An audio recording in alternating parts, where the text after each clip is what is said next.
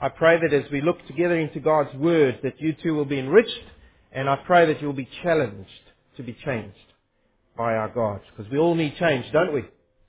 We do. Let's read from the book of Luke, chapter 11, verses 37 to 54. Luke chapter 11, verse 37 to 54.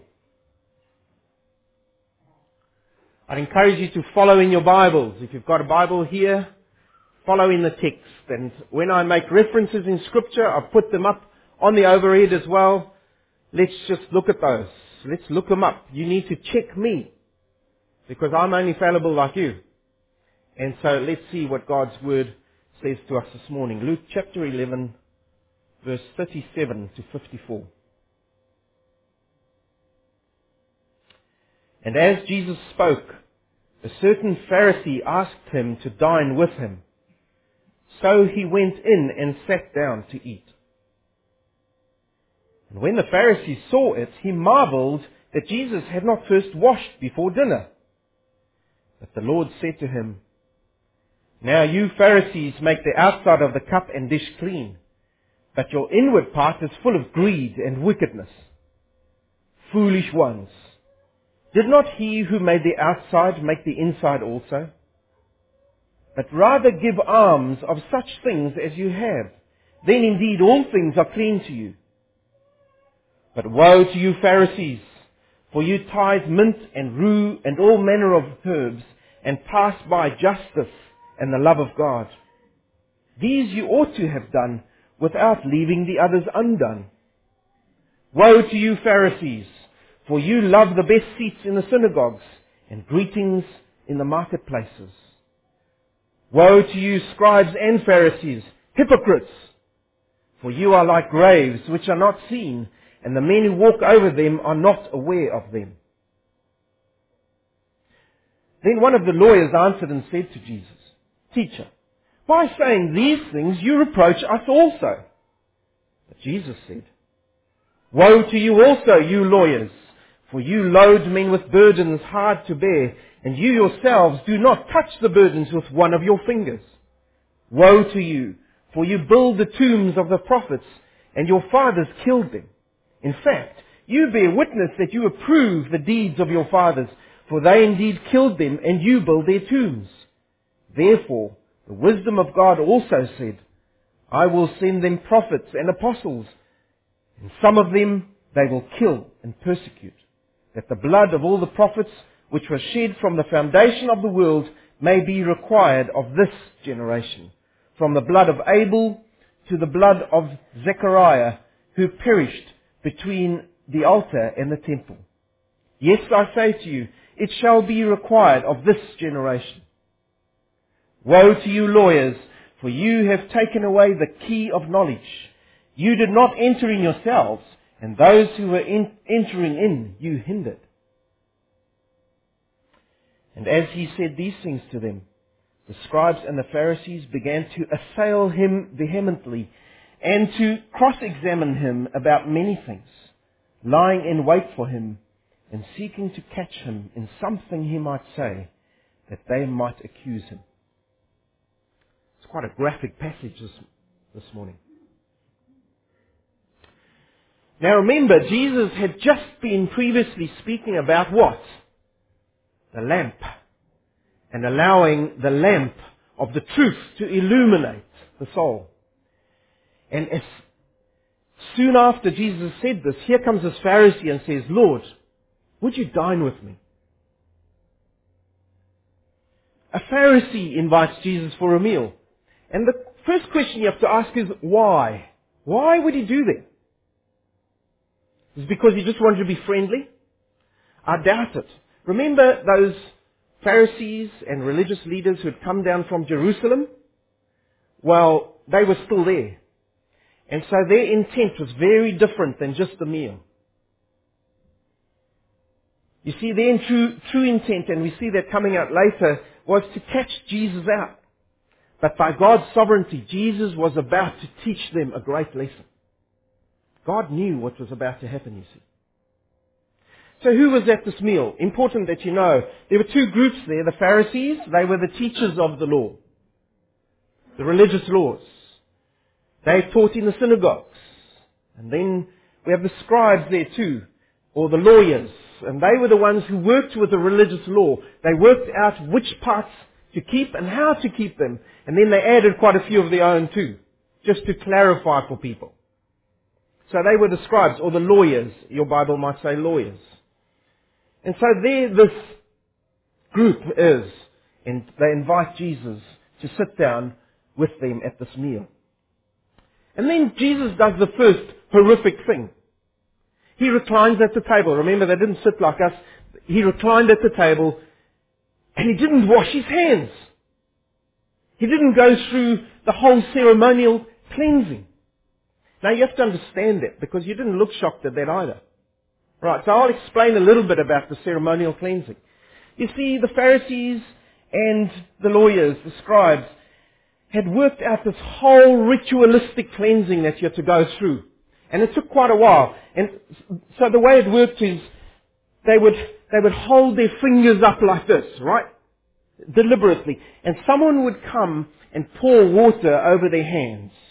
And you had to make sure that the water ran down your fingers and then dripped off the wrist at the bottom here and that you didn't have any dirt that was left in the palm of your hands. It must all drip off at the wrist. They were very specific about that. So they'd hold their fingers up like this. And then to make sure that there, no, there, was no more dirt on their palms, they would rub, rub their palms together or rub it on, or on, even on a different part of their body, which didn't kind of make sense to me. But they used to just rub their hands together to make sure there was no more dirt, alright? So it's all the loose bits off. And then they'd hold their hands down, fingers down, and the water would get poured on their fingers, on their hands again, so that all the dirt would then drain away completely. So we've got this, and this, and they used to go through that. And then there was a washing of pots, and there was a washing of pitchers with water, and there was copper vessels that had to be washed ceremonially. Even the reclining couches had to be washed ceremonially. It's a big hoo-ha. Mark just describes this in Mark chapter 7, verses 3 to 4. He's, he's, remember, Mark is writing to a Gentile audience. They don't know about Jewish customs. And so he says to them, they come from the marketplace, these Jews, and then they wash the defilement away through various ceremonies, and they also wash their cups, their pitchers, their copper vessels, and their couches. So Mark explains this in, uh, when he speaks to his Gentile audience. And so here Jesus comes in, he reclines the, on the couch, and he hasn't washed his hands. Shock, horror. Was this commanded in scripture? Definitely not, you see. These were extra biblical laws that had supplanted scripture itself. And they'd become the highest religious authority in Judaism. Their rules had become more important than the actual commands in scripture. So, that's not a good start to the meal, is it? Well, Jesus is going to teach them a lesson through this because he didn't do it by accident. He did it very deliberately. Because Jesus never did anything by accident. And so here's the lesson Jesus taught them, verses 39 to 52 in your text. Jesus knew what this Pharisee was thinking. You see, nothing had been said yet. Jesus knew what he was thinking because he was, he's the all-knowing Savior as well. And so he points out the root cause of their sin to them. And then he turns to specific symptoms that he would point out to them. And so, what was the root cause of their sin? Jesus says to them, you've got filthy hearts. You've got filthy hearts. And he wants to use this picture that they'd had in front of them of this cleansing ritual which they'd just been through. And he wants to show them, in contrast to this cleansing ritual, you've got filthy hearts. You might have washed your hands, but your hearts are still filthy. And so he says to them, you clean the outside of the cup or the dish, but not inside, where it really matters.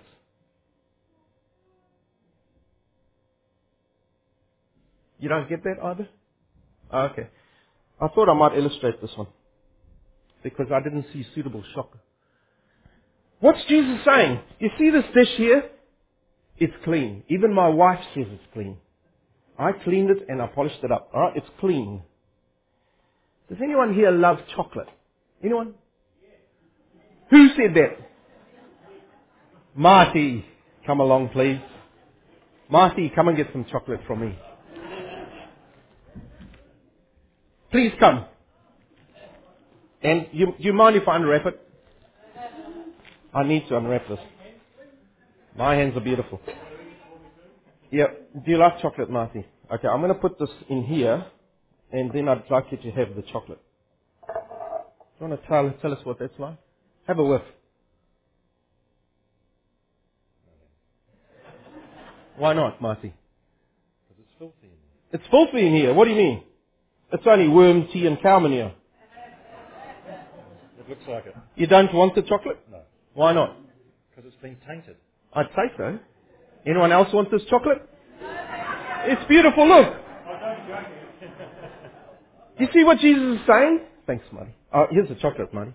Please, next time. Here you go. You see what Jesus is saying? The outside's clean, but the inside's filthy. Who'd want to eat out of that fish? I wouldn't. I know what's in there. Who in your right mind would do that? And yet spiritually, says Jesus to these Pharisees, that's what your, your lives are like. All clean on the outside, all religious, keeping all the rules and even more rules. And yet, on the inside, it's a whole different story. When people see you from the outside, they see squeaky clean, religious person. And that's what people see. But on the inside, where people can't see, you're filthy. In actual fact, you're filled with robbery and wickedness, says Jesus. Now remember, he's the guest at this meal. It's going down well, is it?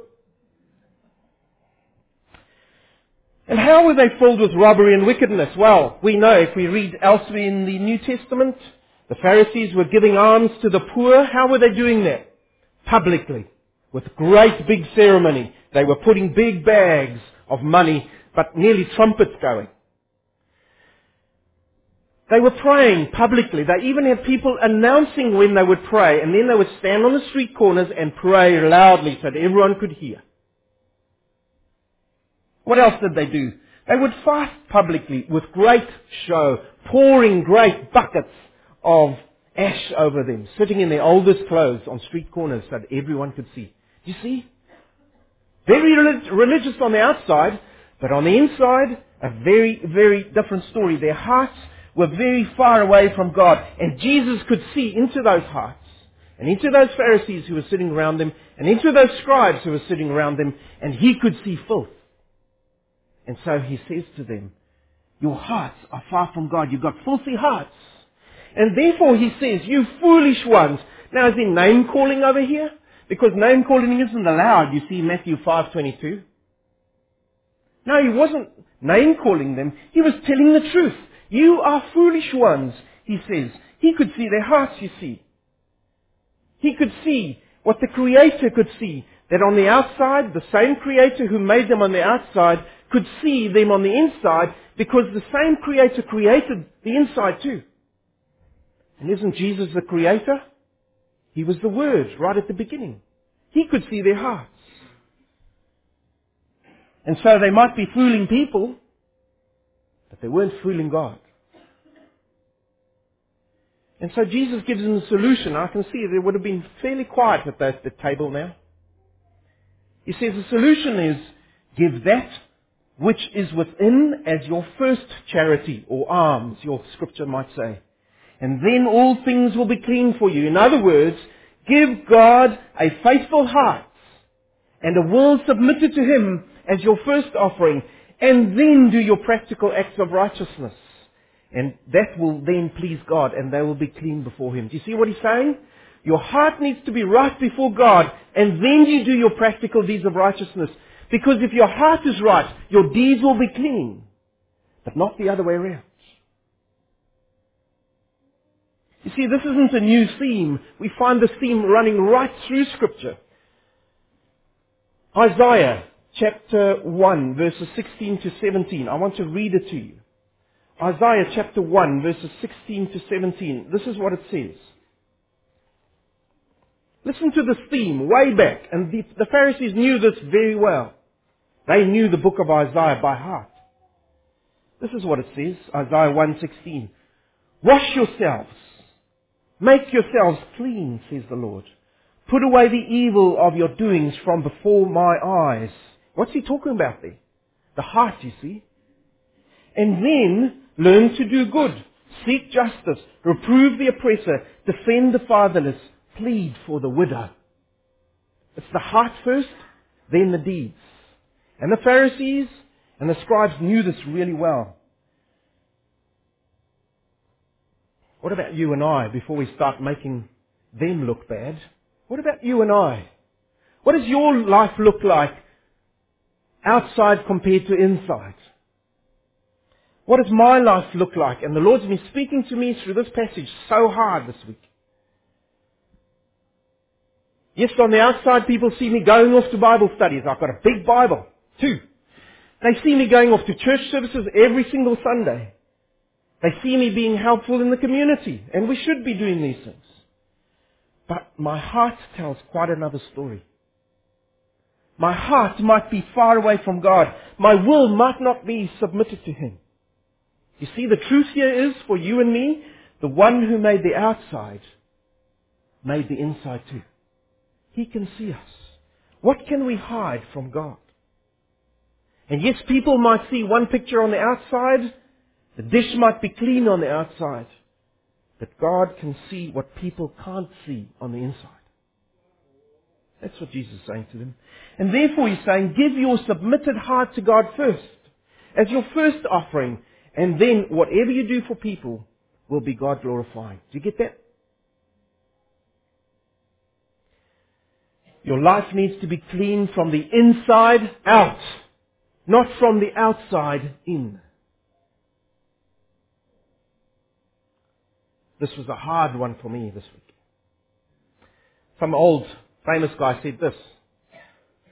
The way to clean up a dirty vocabulary is not to brush your teeth, but to cleanse your heart. That makes a point. And so Jesus says to them, your outside is, is clean, the inside is dirty. You've got filthy hearts. And if that wasn't enough, and if Jesus always does, he intensifies. He says, if you thought that wasn't clear, I will make it clearer for you. Because he could see their hearts. And now it's gloves off. And if they thought gloves off now, it was coming. Jesus pronounces three woes on the Pharisees. And you need to understand what woes were. A woe was a pronouncement. It was an announcement of condemnation in the first place, but sorrow at the same time. You see, our God has always got justice and mercy mixed. He is the God of justice, but He's also a God of mercy. And so here, Jesus pronounces these woes of judgment and sorrow on the Pharisees. And what are they? Here are the specifics he points to. He says, you Pharisees, you love the law instead of love. You love your laws more than you love God. In other words, you've got wrong priorities. See, these Pharisees were paying tithes, verse 42, of even the smallest income. They were, they were tithing, and I spoke about this last time. Even the smallest little herbs in their garden, they were taking a tenth of that money that they got from selling those herbs, and they were tithing that to the Lord, so that their zeal for the Lord could be seen by men. But at the same time, they were disregarding the larger, important issues of justice and love for God. They weren't touching those. And as we put it today, they were majoring on the minors. You get that? They were majoring on the minor things, the less important things. And the minor things they were making big. That was the Pharisees. What about you and I? Those pet laws and rules that you keep hammering on. Type of music we should be singing in churches. The version that you should be using or not using. What we should be calling Jesus, Yeshua or Jesus. That can become the same thing.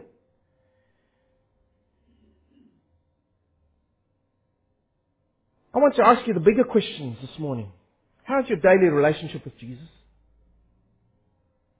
How are you showing others the love of God? How are you looking after the weak, the sick, the lonely? Are you sharing the gospel message with anyone? One person. You see, those are the bigger issues. We need to climb off the minors and major on the majors. The second thing they were doing was, says Jesus, they were showing pride instead of piety. Look at verse 43. Verse 43 is. What were they doing here? Jesus says you love the best seats in the synagogues. When they walked into the synagogues, there was one seat right in the middle, and that is where the most important person usually sat, and it was usually the Pharisees. They would sit there. Why? Because they could be seen, firstly, and also they could see everything that was happening. But it was the most important seat in the synagogue. And they loved these seats. They would fight for those seats. Money would be exchanged for those seats. And also, says Jesus, you like the respectful greetings in the marketplaces. We've spoken about this before. When they met in the marketplaces, there would be these over-the-top greetings. The handshakes, the prayers, the touching of the forehead, and the beard, and this would be done over and over. And the more important the person, the more times you would repeat this greeting before you kind of went on your business. Do you see these guys? In the marketplaces, going through all the show and ceremony because they wanted to be seen by people. Why? Because their reputation was at stake, you see. And Jesus says your reputation is just before people. You want to be recognized by people. But what's more important is your character before God. Someone has said, reputation is what people think we are. Character is what God knows we are. I'm going to repeat that. It is vitally important. And this verse, this really spoke to me this week too. Reputation is what people think you are. Character is what God knows you are. You get the difference? How come we spend so much time on our reputation? The third thing Jesus points out to these Pharisees is the third woe. He says, woe on you because you have become hindrances in, instead of helping people. You are harming instead of helping. What does he mean by that? Well, you see, he uses this whole imagery in verse 44 of these um, tombstones. He says, Woe to you, scribes and Pharisees, hypocrites! For you are like graves which are not seen, and the men who walk over them are not aware of them. So how does that work? You see, in Jerusalem and in other places in Israel, they would have tombstones and after a while some of these tombstones would fall over or they would bury people just in the ground and then put a flat tombstone on the earth. But what they would do is they would whitewash them because at certain times of the year, and that was quite often, vast crowds would descend on Jerusalem with caravans and all kinds of things. And then there would be many people. And one of the laws in the Old Testament, Numbers 19 verse 16, said that you mustn't defile yourself ceremonially by touching a grave or anything dead. And so they would whitewash these gravestones so that the people wouldn't accidentally step on them and so defile themselves ceremonially. Now, having said that, Jesus says, you are like these whitewashed tombstones. What does he mean? You see, these Pharisees had hidden the tombstones of their lives, which was covering death and decay, by their hypocrisy, by outward righteousness, by their slanted teaching covering their own actions. So the people were defiling themselves in two ways. Defiling themselves by following what the Pharisees were teaching. In other words, all these extra rules and regulations make you a good person. So people were defiling themselves by following the Pharisees. They looked good, didn't they, on the outside, so we'll follow them. They look religious. And also, the, pe- the people were defiling themselves by what the Pharisees were not teaching. It was hidden. The Pharisees were not teaching real obedience to God that starts from the heart. And so the, the whole nation was defiling themselves. And here the Pharisees are at this table concerned about ritual uncleanness, but their greed, their pride, and their wickedness is contaminating the whole nation that they are supposed to be leading. Do you see why Jesus calls a woe on them? This is serious.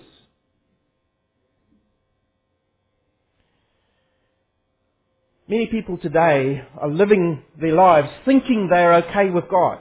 You might be one of those. After simply having just said a sinner's prayer. Because that's what they were taught. And by receiving no deeper teaching, or by even receiving false teaching, they go through life and they think they're A for okay. They don't know any better. Woe to those teachers who taught them there will be damnation on their heads too. And if you're one of those who's been deluded, and you've suddenly realized there's more to scripture than what I've been taught, then I pray that you would investigate and come to a knowledge of the truth and live a life which is worthy of Jesus Christ. I wonder how this dinner's going at this stage. Jesus just brought these woes. And I can nearly see the Pharisees, they'd be nearly going white already from anger. But it gets better. You see, the lawyers, the scribes are sitting there. These Pharisees are really getting it, man. From Jesus. But their noses are actually put out of joints because something is stirring in their consciences, you see. One of them gets up and says, verse 45, look what, what he says. Then one of the lawyers answered and said to Jesus, Teacher, by saying these things you reproach us also.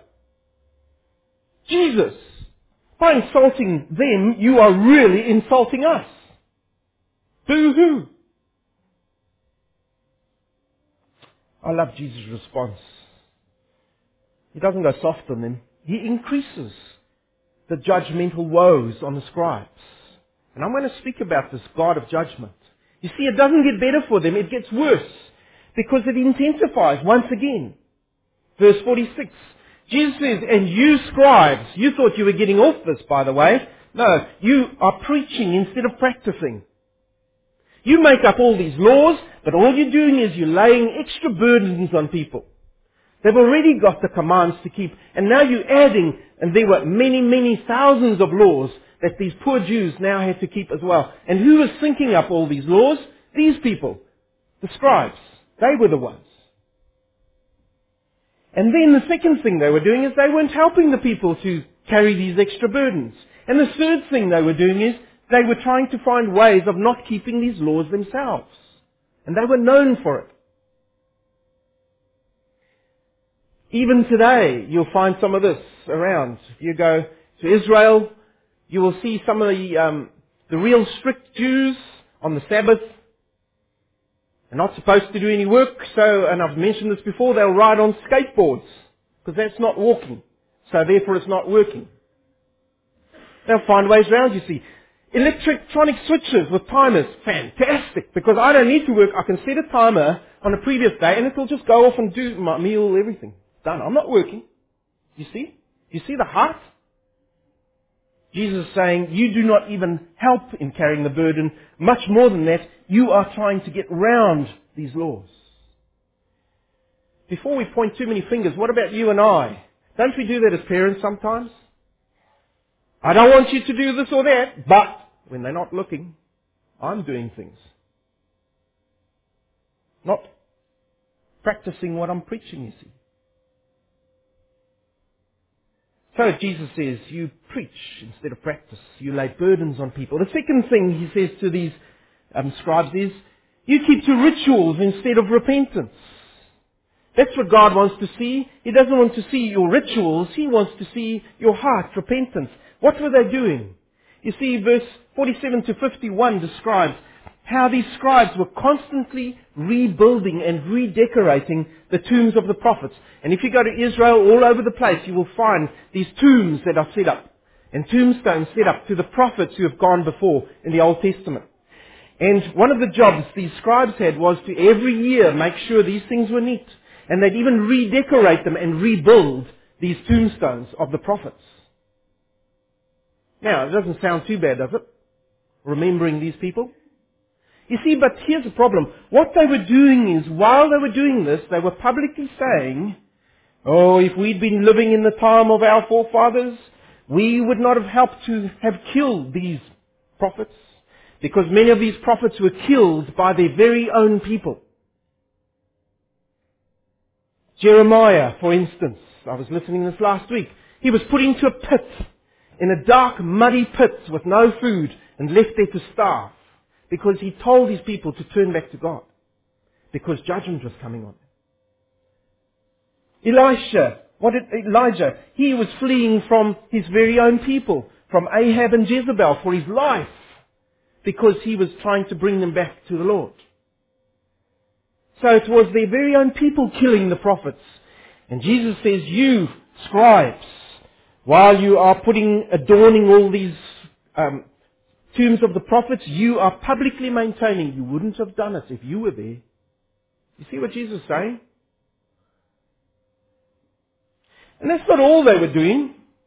They were also not regulating their own lives by these very same teachings that the prophets had been teaching. And in, in, by doing that, they were being implicated like their forefathers. And that's why Jesus condemns them. Not just that, they were finishing what their forefathers had started. They were already plotting to kill Jesus. They were already plotting to kill the great prophet as John 11 calls Jesus. How self-righteous. How hypocritical these scribes are. And so Jesus says this woe over them. And therefore, he says in verse 49, look at what he says to them. And this was the woe, the actual woe, the judgment on them. He says this, therefore, God in his wisdom has already declared in the past that you very scribes and you Pharisees will persecute and kill the prophets and the apostles he sends to you. Weren't they already planning to do that with Jesus? And then looking a little bit ahead, what they couldn't see yet, but these very same religious leaders would be involved in the death of James. James the apostle was stabbed to death in the New Testament church. Peter later was crucified upside down for his faith. John was exiled to the Isle of Patmos for his faith. And these religious leaders were behind it. And so this prophecy comes true. And so they therefore join their forefathers in the guilt, you see. And the result, says Jesus, is judgment. Look at this, he says, because it has implication on you and I too, and I want you to look at this. He says, the blood of the prophets, since the foundation of the earth, will be laid as a charge, legal language they could understand, their blood will be laid as a charge against you lawyers, you scribes. The blood of all the prophets in all history will be laid against you one day, says Jesus. Now that's quite a charge. From righteous Abel, and you know who Abel was, remember in your church history, uh, sorry, in your um, Christian history, Genesis chapter 4 verse 8, he was the one who was killed by his brother Cain for making a right offering before the Lord.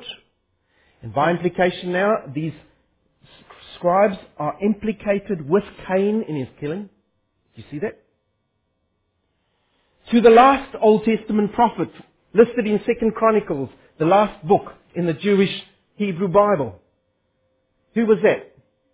Zechariah, the prophet, the son of Berechiah, who was stoned in the courtyard of the temple literally between the altar and the house of God, on holy ground, he was killed by the religious leaders.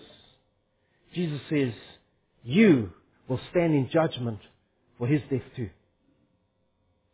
I bet he had the attention now. And then he says, Matthew chapter 23, which is a parallel passage to this. Listen to what he says. This is the, vo- the, the, the, the judgment on them. Fill up then the measure of your fathers. Remember yes, last time the measuring basket, linking it back to our passage. He says, fill up the measuring basket of your judgment. Fill it up. You serpents, you brood of vipers, how can you escape the condemnation of hell? He's sitting with them at dinner.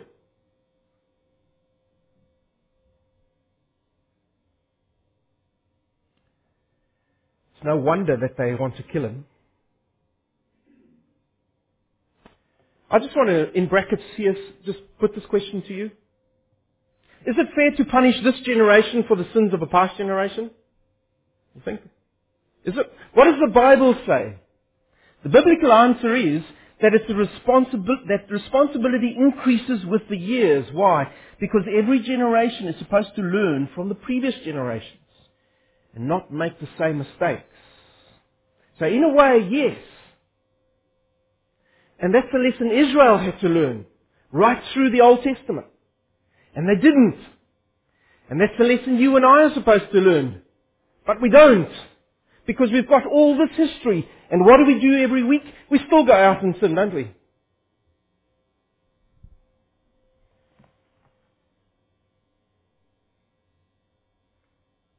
The third woe that Jesus brings, and the last one on these scribes, is this, is this one. You have ignorance instead of insight, verse 52. In other words, he says, you've taken away the key of knowledge from these people. Who were these religious leaders? They were the ones who were supposed to open up God's word to the people and explain it to them. And instead, they were taking away the key of knowledge from these people. How? By pointing away from Jesus Christ as the Messiah. Why? Because He was the key to the kingdom.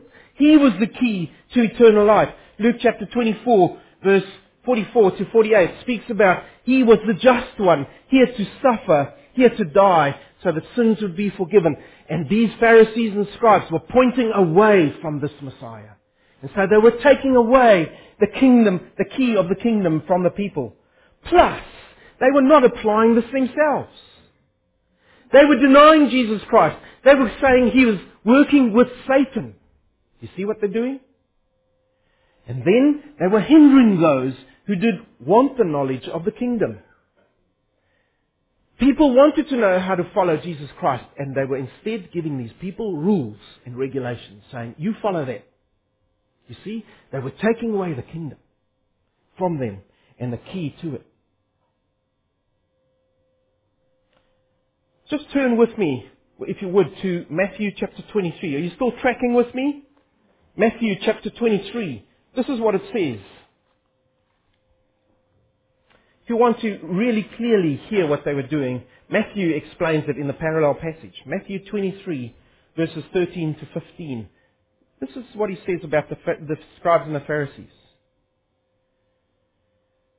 Woe to you scribes and Pharisees, hypocrites, this is Jesus speaking to them, for you travel land and sea to win one proselyte, and when he is won, you make him twice as much a son of hell as yourselves.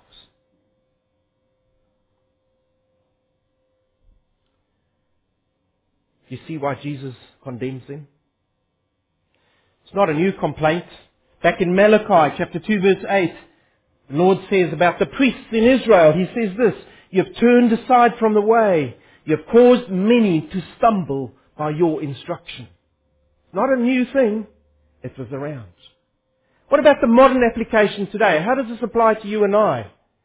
Well, you just need to switch on your TV and listen to what some of those, these modern preachers are saying now. And instead of a true study of the scriptures, instead of getting to grips with the text, what are they doing? They're having what I call an ignorance exchange. I'll tell you how little I know in as many words as possible about scripture. True? You listen to the content of what they're saying. Nothing over and over. Or they're having feel-good sessions for the people sitting in front of them. They are. Listen to what they're saying. They're saying if you do this, this and this, God will bless your life. And you won't know what God is doing. He will bless you right out of your socks. You'll have more than what you know what to do with. Feel-good sessions. But they're not telling them about sin the way to salvation. Or they're having, they're having marketing sessions for their religious products. You listen to the TV, switch it on. You see, they're hindering people from entering the kingdom of God in very much the same way as what these scribes were doing. They're causing people to disobey. Now, if you thought they were guilty, I'm going to bring it back to you and I. And then I'm finished with this passage. What about you and I? How do we do this as well? I wonder, are you hindering people from entering the kingdom because they see your disobedience? They know you're a believer and yet they see you disobeying God deliberately? You're hindering people from entering the kingdom. Or maybe you're hovering around the message all the time and then you never commit to it. You're always here, you're always listening, but you never commit to it. And people know you're a Christian, but you're not kind of fully committed to it. It's hindering people. Because if you don't believe, why should they? You see, we are hindering. We're taking away the kingdom, the key to the kingdom. It's little wonder that this passage ends with verses 53 to 54. These people couldn't wait to catch Jesus out. And so what they do is, straight from that meal, they ply Jesus with religious question after another, one after the other, and they want Jesus to make just one mistake. And then they can take him on. And they can take it. But he doesn't. Because he is the Messiah. He knows scripture perfectly. Because the word comes from him. And this leads directly to the crucifixion. From here on, it just intensifies, and in the end, they kill Jesus because they bring trumped up charges against Jesus. They even let a, a thief go, a murderer go. But Jesus, the innocent one, they crucify. You see where anger and revenge gets them? And they bring true this prophecy that Jesus brings against them. I want to bring you four bits of application this morning. I'm, going to ask you four simple questions. I'm not going to say much about them, I promise. But listen. First question is this.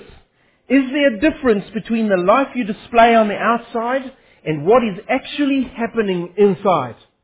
I put my hand up. God has convicted me this week on aspects of my life. Is your hand up with mine? Are you different on the outside than what you are on the inside? You see, if you are, it's called hypocrisy. And that's what Jesus was denouncing. Second one. Do you live by what you preach? Or do you just preach? In other words, do what I say, not what I do. That's called double standards. Another word for that is called hypocrisy. J.C. Ryle, a famous dead guy, said this. A man's life is the best proof of a man's opinions. Show me a man's life, I'll tell you his opinions. What does your life say about what you believe? Third question is, do you major on the minors and minor on the majors when it comes to your Christian life? Are you concentrating your energies on what is important or are you getting distracted by what is not important? And fourthly, does your life draw people to Christ or drive them from Him? How does that work? Through my actions, and more so through my reactions. Do people see Christ? Are they drawn to Him? Or are they pushed away because they see how I live my life?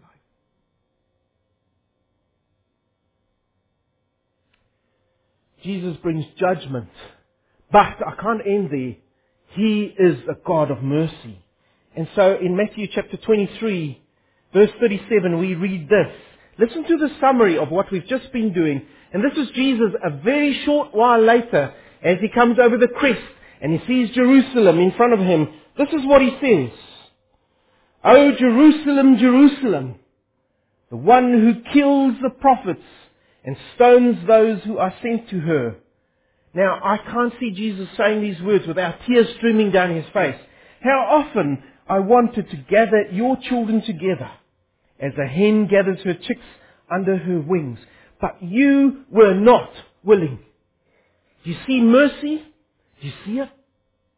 And this morning, Jesus cries mercy to you too. Yes, your life might have many of these things, as mine does, that we've just described here. But Jesus said to you, there is mercy in me.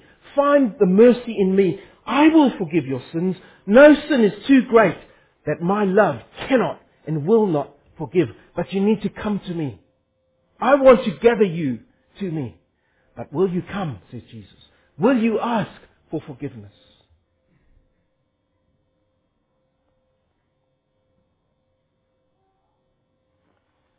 This verse is one of the most hopeful verses in Scripture, found in Isaiah. Listen to it.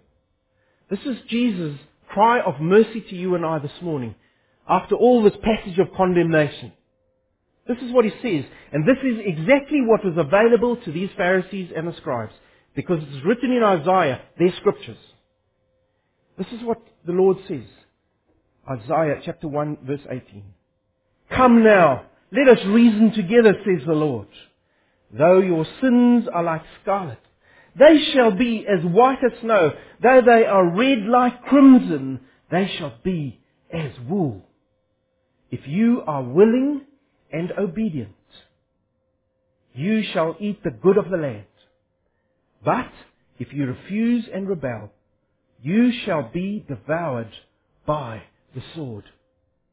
A God of judgment and mercy is available to you too. Let's pray. Lord our God, these truths are hard for us to swallow because we see these things you've pointed out to in our lives.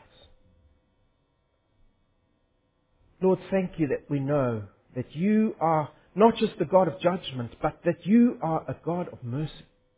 And that we can come to you and find forgiveness in Jesus Christ if we would only come and profess our sins, confess them before you, and ask for forgiveness. You have promised that you will forgive.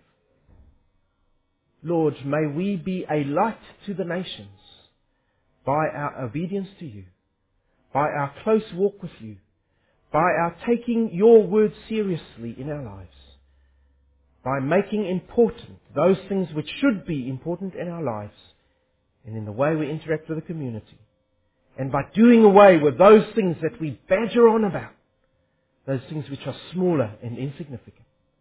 Lord, forgive us, we pray. Make us lights which shine to this nation, to Wanganui, so that Jesus Christ will be glorified. Do your work through us as individuals and as a collective church. Do your work, we pray. Amen.